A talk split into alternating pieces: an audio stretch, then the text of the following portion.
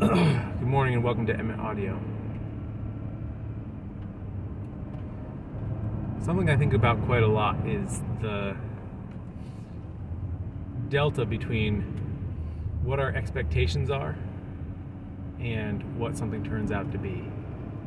Because this strikes me as one of the most important factors when it comes to the happiness we experience in life you can have something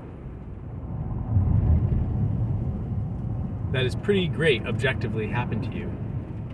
But if it's been something that you have been expecting and working towards,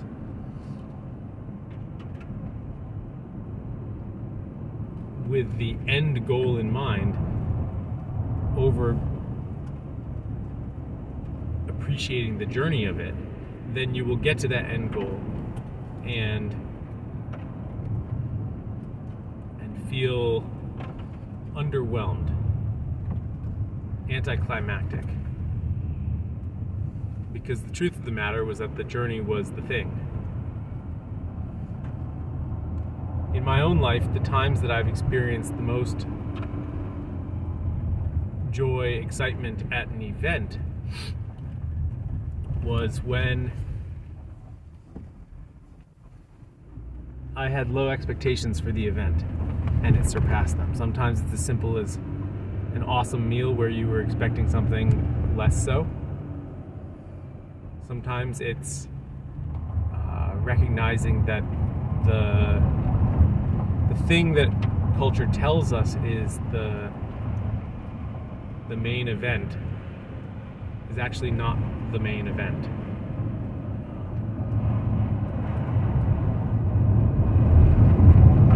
our wedding was a wonderful wedding, and and it did what its job was to do, which was to have a signal in front of our community that we were committed to each other. But the actual moment of excitement, electricity, was the moment that I proposed to my wife. Probably helped by the fact that I didn't wait. I didn't. We didn't talk about it. I didn't wait until I'd come up with some awesome way to propose. I realized I wanted to, and then I asked. And because it had that immediacy, it, it was it was this moment of going from from something to something else. This moment of transformation. And I think we have to worry about anticlimaxes in life because the temptation is to try and make things bigger than they are. But in making them bigger than they are, we run the risk of actually making them anticlimactic because we wait too long.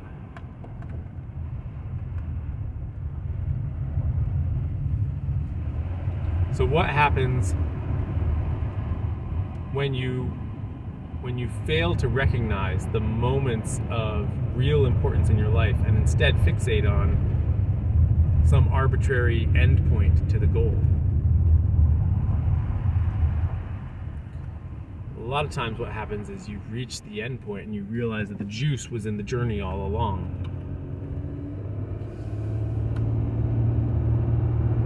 The moments of excitement when I was writing my last book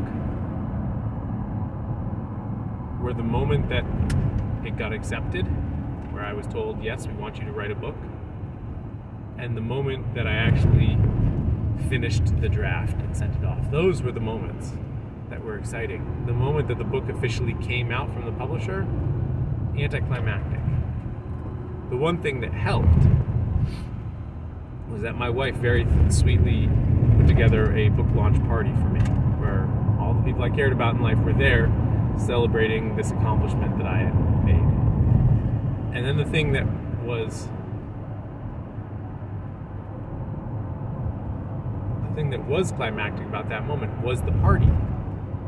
It wasn't the accomplishment because the accomplishment had already been made. So often in life we, we get this wrong. We we miss diagnose when those moments of real impact will be. We think it's going to be when we propose, and maybe it's not when we propose. Maybe it was when we actually decided we wanted to propose. We think it's going to be at the wedding, but maybe it was actually when we proposed. We think it's going to be at the book launch, but maybe it was actually when you got the book accepted.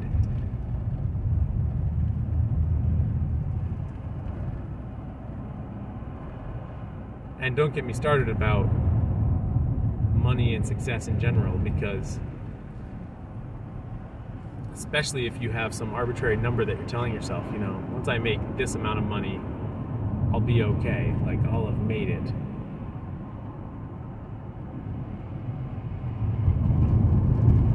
That's not the point. And sure, you can have a moment of appreciation that you made a certain amount of money. But it's not going to be the thing that brings you joy in life. The thing that brings you joy in life is going to be the hard work that got you to that place. When you feel euphoria at the end of a of a race, say, I was just uh, cross country ski club with the girls uh, yesterday, my family, and then we came home and watched uh, some of the Olympics, some of the specifically the, the women's skiathlon. I didn't get to watch the, the finish, but I was thinking a lot about races, and you know, when you reach the end of a race, whether you've won or lost, or it's actually probably even better if you're at the back of the pack and you're not even thinking about did I win or did I lose. The euphoria you feel at the end of a race is the euphoria of of having done something hard, not of having it's like the accomplishment of the thing is because of the journey finishing a race, if it hadn't been hard, wouldn't be a wouldn't be an accomplishment that you'd feel good about. You wouldn't have that same buzz.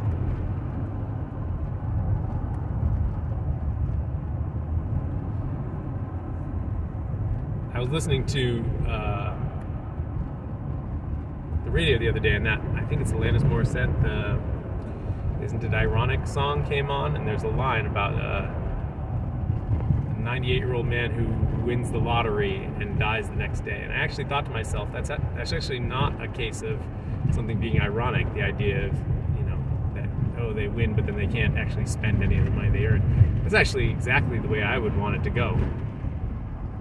What a high to leave life on to have this unexpected thing happen where you get all of the joy of this unexpected thing happening, and then you're done. You don't have any of the anticlimax of, you know, your life unraveling because people uh, come to swindle you out of money that you didn't actually earn, so you don't have any sense of how to properly handle it. You don't have the sense of frustration of the IRS taking a big chunk out of it. You don't have the void in your life that comes from just spending money to try and make up for uh, lack of all the other things in your life. That's actually a, that's actually exactly how I would want it to go. Have the big thing that gives you the big surge of joy, and then be done. Now, not that I would want to die at any particular time, but I think it's a bad example in that song of something being ironic because to me it seems like it gets the expectation dilemma exactly right.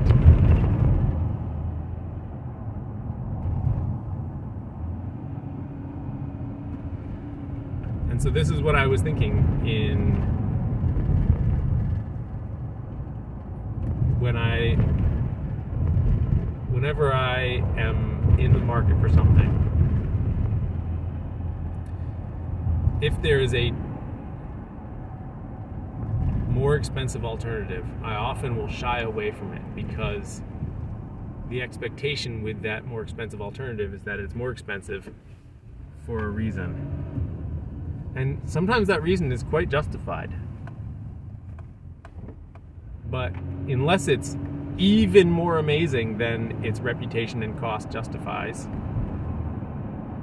It's not going to have that expectation gap where I'm going to feel joy just from the mismatch of what my expectations were and what the and what the reality turned out to be. That's the thing that I want to chase.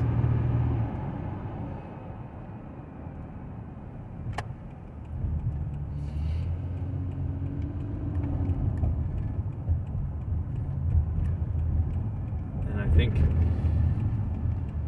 part of how you chase that is by leaning away from the expensive alternatives, and partly it's from leaning into the journey that you're on, and partly it's, and this is probably the least of the three, it's by celebrating the the milestones as they occur. And what happens when you celebrate the milestones as they occur is that that itself is the journey. The celebration becomes a part of the journey that you are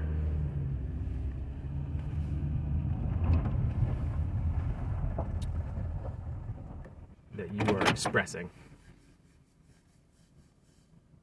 And it becomes less about the destination. Thanks for listening. Talk tomorrow.